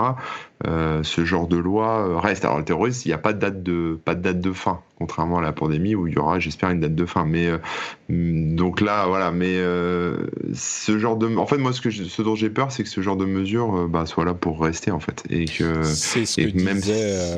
si- même ce que y a disait. des garde-fous, à un moment ça évolue, tu vois. Ils vont te mettre un garde-fou là maintenant, et puis à un moment ils vont, ils vont te le faire sauter le garde-fou parce qu'il y aura une dixième vague, et puis à ce moment-là on dira bah non mais là c'est plus possible, il faut qu'on fasse plus longtemps, et puis voilà. C'est ce que disait, euh, c'est ce que disait Gaël et euh, Mathieu il y a deux semaines. Euh, quand même, tu, tu laisses, tu comprends la nécessité, on va dire. C'est ce que je comprends Je la- dans, ton discours. Je la comprends parce que c'est scientifique, c'est mécanique, tu vois. Mm. C'est euh, il, faut pouvoir euh, repérer les gens entre guillemets. Enfin ça, c'est pas une question de t'es porteur, tu vas aller en prison ou, Non, bien sûr. ou- ou on a- va te Oui, tuer, etc. Tu vois. L'idée, voilà, c'est l'idée, c'est de protéger tout le monde. Donc euh, déjà, voilà, et évidemment, il y a des gens qui jouent pas le jeu, donc euh, il faut, euh, il faut pouvoir euh, voir trouver qui des été en solutions. contact avec qui, et voilà. Il y a une, euh, une manière de tourner la chose qui m'a paru extrêmement judicieuse euh, dans l'un des articles, l'un des nombreux articles que j'ai lus, c'est que dans le cadre du combat contre le terrorisme, on a une agence de renseignement qui demande un accès accru à des données qu'elle va traiter elle-même. Euh, on est dans une situation assez différente ici où ce sont des scientifiques qui demandent accès à des données de renseignement à, peu de choses près. Et le fait que ça soit les scientifiques qui le demandent euh, change un peu la donne. C'est-à-dire qu'on n'est pas dans le cadre d'une agence de renseignement qui sert son propre but. Euh, donc il y a effectivement une différence qui est notable. Ça, aide à mettre en forme euh, cette différence. On notera aussi que le Parlement a annoncé qu'ils étaient qu'ils allaient se préoccuper justement de ces problèmes de tracking avec énormément de vigilance. On a l'élément de la fin de la, euh, de la pandémie que tu évoquais, Corben, qui a été mis en avant avec euh, l'un des éléments à prendre en compte dans ces données. Il faut qu'elles soient, euh, qu'elles disparaissent après Ouais. le, la fin Ouais. de leur utilité. Ça, c'est un élément Sur- hyper important. Sur l'aspect scientifique, euh, tu disais c'est les scientifiques qui ont besoin de data, etc. Ok, mais euh, moi je l'avais plutôt compris dans le sens où euh, les gens qui respectent pas le confinement, euh, quelque part, il faut pouvoir les, les traquer. Entre. Alors il y a deux choses. Il y a deux choses effectivement. Ça c'est ce que disait euh, euh, ce dont parlait Philippe. Il disait bah on n'a pas le légalement, on n'a pas les outils, on n'a pas le droit. Donc ça c'est pas au programme. C'est un truc qu'ils ont mis en place à Taïwan et donc on évoquait il y a deux semaines avec Gaël et Mathieu. Bah ça ça s'applique pas chez nous. Maintenant peut-être qu'il y aura un, un moyen de le faire ensuite ou peut-être qu'ils le feront avec d'autres moyens. On parlait de moniteurs à, à mettre à la à la cheville et, et bon, il y aurait toute un, une discussion à faire là-dessus. Oh, bon, mais on- ce dont on parle, euh, ce dont on parle aujourd'hui, c'est les données agrégées qui permettent de voir où il y a des populations qui se réunissent, où il y a et, et beaucoup de gens vont dire ah mais c'est bon, on sait à peu près et tout. Mais non, on ne sait pas. Il y a là encore dans des articles que j'ai que j'ai lus, il y a des euh, visualisations qui sont Euh, L'un d'entre eux, je l'ai partagé sur Twitter. Ils ont regardé les euh, signaux des, des, des téléphones de personnes qui étaient sur une plage euh, de Floride, une plage Mhm. pendant les deux semaines des vacances de J'ai printemps. vu ça. Et on s'est rendu compte que pendant ces deux semaines, les personnes qui étaient sur cette plage-là, on se dit bon bah c'est des gens qui étaient en Floride, oui ils étaient un petit peu en vacances, jusqu'où ils ont pu aller, bon c'est pas très grave. Ils sont, ils ont entre guillemets colonisé la moitié des États-Unis. C'était effarant, effarant. Ils se sont vraiment déplacés absolument partout. Et sans ce genre de données, on ne peut pas comprendre la manière dont évoluent euh, ces phénomènes. Et donc, évidemment, euh, si les scientifiques di- disent qu'ils en ont besoin, et j'irai même un tout petit peu plus loin dans cette histoire d'appliquer des raisonnements euh, qui ne sont pas issus de cette problématique d'aujourd'hui et euh, qui sont donc pas appropriés. On nous reproche aujourd'hui, avec euh, en partie, je pense, raison, de ne pas avoir été assez rapide, de ne pas avoir suivi les exemples des autres pays, et en particulier des pays asiatiques qui avaient eu affaire au SRAS et qui savaient euh, comment il fallait gérer les choses. Eh bien, aujourd'hui, la manière dont ils gèrent les choses et la raison pour laquelle ils réussissent à maîtriser les pandémies, la pandémie, c'est en grande partie qu'ils ont mis en place une euh, politique de trace and euh, ah j'ai oublié l'autre euh, l'autre partie Euh, Trace and headshot. exactement c'est test and trace Euh, Exterminate. c'est c'est test and trace. D'ailleurs, je ne sais pas, à propos de Exterminate, vous avez vu les, cette police euh, anglaise qui a envoyé des euh, robots... Pardon? Oui, des Daleks dans les Des rues. pour Daleks leur- dans les rues, euh, exactement. ouais. Euh, et, et- et donc, c'est du test and trace. Et donc, ils testent les gens, bien sûr, c'est un truc qui va arriver. Et bon, on pourrait parler des phases de pandémie, et oui, il aurait fallu le faire plus tôt, mais bref. Euh, et cette deuxième, la deuxième partie du truc, c'est de tracer les gens, de savoir d'où ils sont venus, où ils sont allés, avec qui ils ont été en contact.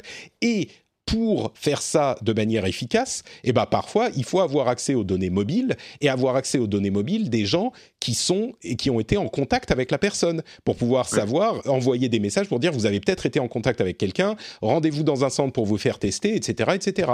Donc encore une fois, et ça, c'est des données qui sont pas hyper anonymisées. Alors oui, il faut les traiter bien. Qui sont chez Facebook.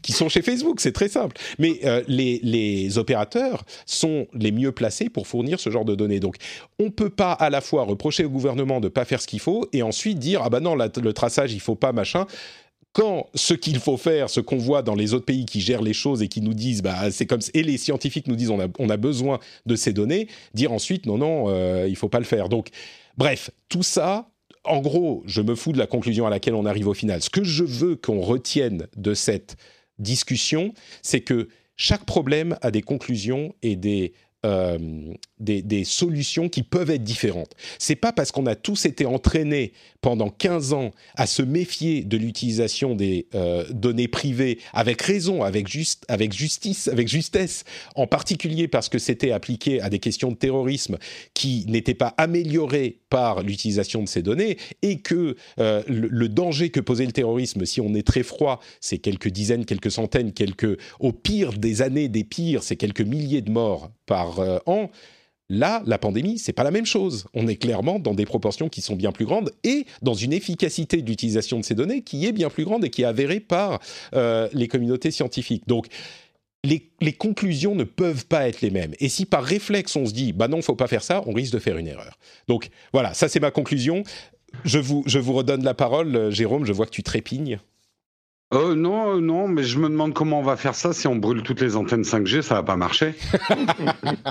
c'est bon, les données 4G marchent aussi. D'où, d'où, d'où mon explication. C'est encore un coup des Chinois qui vont brûler les antennes 5G pour imposer leur système de tracking à eux avec des antennes qui résisteront au feu. Euh, Et des masques qui te protègent de la fumée. J'en ai pas parlé.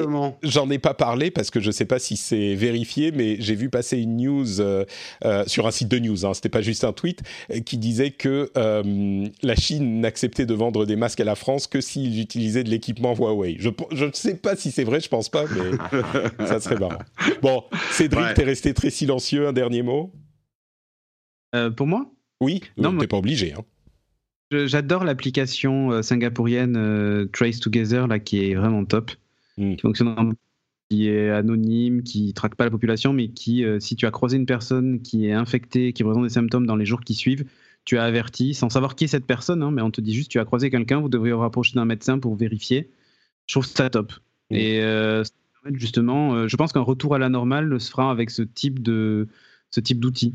Euh, C'est-à-dire quand on commencera à déconfiner et à sortir de chez nous, on aura peut-être ce type d'app qui dira attention, vous avez croisé quelqu'un, euh, vérifiez les symptômes, et ça peut-être ça permettra justement d'éviter euh, d'éviter une deuxième, une troisième, une quatrième vague. euh. Mm. Si tu comprends tout de suite que tu as, croisé quelqu'un qui a des symptômes et que toi tu en as pas encore, tu peux peut-être te confiner justement en disant oula je veux pas contaminer d'autres, tu vois. Et, Mm. je, je pense que ça peut être ça peut être efficace. Bon, écoute, c'est marrant parce qu'il y avait effectivement dans tous les articles que j'ai lus, encore une fois, une série de, euh, de, de- d'articles qui mentionnaient le fait que euh, certains, peut-être que Apple et Google seraient les mieux placés justement pour gérer ces données, ce qui est quand même ironique et qui vient d'un journaliste, je crois que c'était euh, Evans, Benedict Evans, je suis plus tout à fait sûr, mais euh, non, c'est John Evans, pardon, qui disait euh, c'est peut-être Apple et Google qui sont les mieux placés pour gérer ces données-là, parce que si c'est fait de manière sérieuse et que les gouvernements sont pas hyper impliqués, ben on a moins de risques à, à- là-dedans, ce qui est quand même une, ironie suprême, quoi. Rendu open source leur application pour que justement un max de gens l'utilisent. euh, Ouais. Le code source va être dispo et chacun fait ce qu'il veut. Quoi. Bon, bah écoutez, merci de nous avoir écoutés, de nous avoir suivis. Euh, on va conclure sur ce sujet. Je suis sûr qu'on aura l'occasion d'en parler encore dans les semaines à venir et on essayera de garder Une un fois que œil ce sera en place. critique. Pardon? Je disais une fois que ça sera en place. Oui, oui, bah on gardera évidemment un œil critique sur tout ça et on n'hésitera pas à le signaler s'il y a des choses pour lesquelles euh, dont on n'est pas tout à fait convaincu. On va se quitter là. Jérôme, est-ce que tu peux nous dire où on peut te retrouver sur Internet? Tout en ce moment, de partout. Alors vous me retrouvez bah, sur la chaîne YouTube euh, Nowtech. Le matin en live toujours, on maintient l'émission de 8h à 9h euh, tous les jours. Donc une revue de presse, euh, c'est le mug. Du jeudi, du lundi au jeudi sur la chaîne secondaire Nowtech Live et le vendredi sur la chaîne principale. Mais je fais aussi un live à 14h tous les jours, spécial confinement. On discute de tout et de rien, de n'importe quoi, surtout du n'importe quoi. Et euh, c'est bien cool. J'ai des invités même maintenant. Euh, et puis, vous pouvez également me retrouver maintenant sur Twitch, puisqu'on a ouvert notre petite chaîne Twitch. Ça s'appelle Nowtech QG. Et dès que j'ai un petit peu de temps, euh, bah, j'irai y faire euh, des, des occupations vidéoludiques. Alors écoute, on se fera une partie d'Overwatch à un moment, euh, ça sera sympathique. Ah non, t'es en D'accord, je bronze, jouerai toi. de Non, manière non, je veux anonyme pas jouer et je me avec planquerai dans un coin. Ouais, ouais, non, je veux pas jouer avec toi, t'es en bronze, certainement pas. Ouais, Euh, non, je suis un bronze, moi. Oui, par contre, Cédric, lui, c'est un gold, donc je veux bien jouer avec lui. hein, Cédric, où on te retrouve Ah bravo, ah bravo le racisme anti-bronze. bravo. Cédric, t'es où Et toi? en plus, je suis sur la courbe ascendante. Donc, Oui. euh, ça, déconne plus. Exactement. Non, ben moi, on me retrouve sur Internet, sur renegade.fr et sur Twitch, évidemment, euh, twitch.tv slash euh, studio renegade. Voilà, Twitter, à Cédric Bonnet, comme d'hab. Magnifique, Corben, où es-tu? Alors, bah moi, comme Jérôme, un peu partout en ce moment, parce que du coup, je multiplie les canaux. Donc, sur le blog, hein, toujours, vous connaissez corben.info. Sur Twitter, où je partage plein de trucs sur euh, voilà, Corben. Euh, sur YouTube aussi, j'ai réactivé la chaîne YouTube, donc je poste euh, des, plus de vidéos qu'avant. Donc, c'est Corben. Et puis, euh, et puis qu'est-ce que je voulais dire? Oui, et puis en podcast aussi maintenant, sur un podcast qui s'appelle Parallèle, avec un S à la fin. Voilà. Super, C'est parallèle. Vous pouvez rechercher ça dans votre On est en train de, devenir des groupes multimédia en fait. Hein, C'est ce- fou, mais, mais nous tout seuls, tu c'est vois. ça. en- Voilà. Des, des Rémi Brica euh, de. On est les, les nouveaux webédias euh, unipersonnels. C'est ça. Ouais, ouais, petit, petit Webedia. Webedia. C'est ça. Rémi Webedia. Bon, on- ah oui, j'ai presque oublié de, de le dire. D'ailleurs, j'ai oublié, mais euh, en parlant de multimédia, euh, moi, je me lance dans un format d'avenir qui est la newsletter. Les Patreons Oh. ont Wow. désormais, Wow. désormais accès à une newsletter sympathique. J'ai cru que t'allais faire que un j'ai peur. un chat, un chat ouais, ouais, exactement.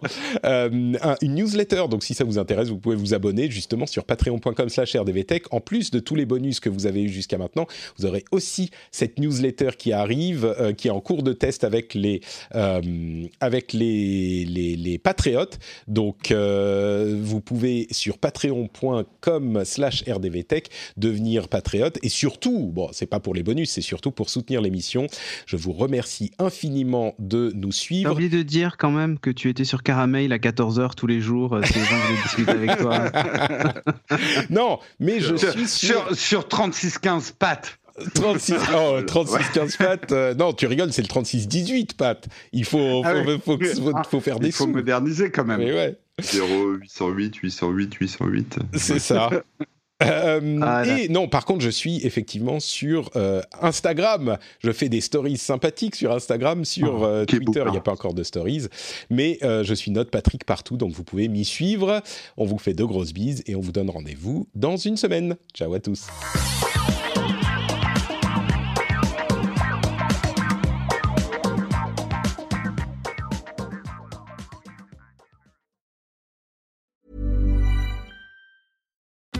Join us today during the Jeep Celebration event. Right now, get 20% below MSRP for an average of 15178 under MSRP on the purchase of a 2023 Jeep Grand Cherokee Overland 4xE or Summit 4xE. Not compatible with lease offers or with any other consumer incentive offers. 15,178 average based on 20% below average MSRP from all 2023 Grand Cherokee Overland 4xE and Summit 4xE models in dealer stock. Residency restrictions apply. Take retail delivery from dealer stock by 4 1. Jeep is a registered trademark.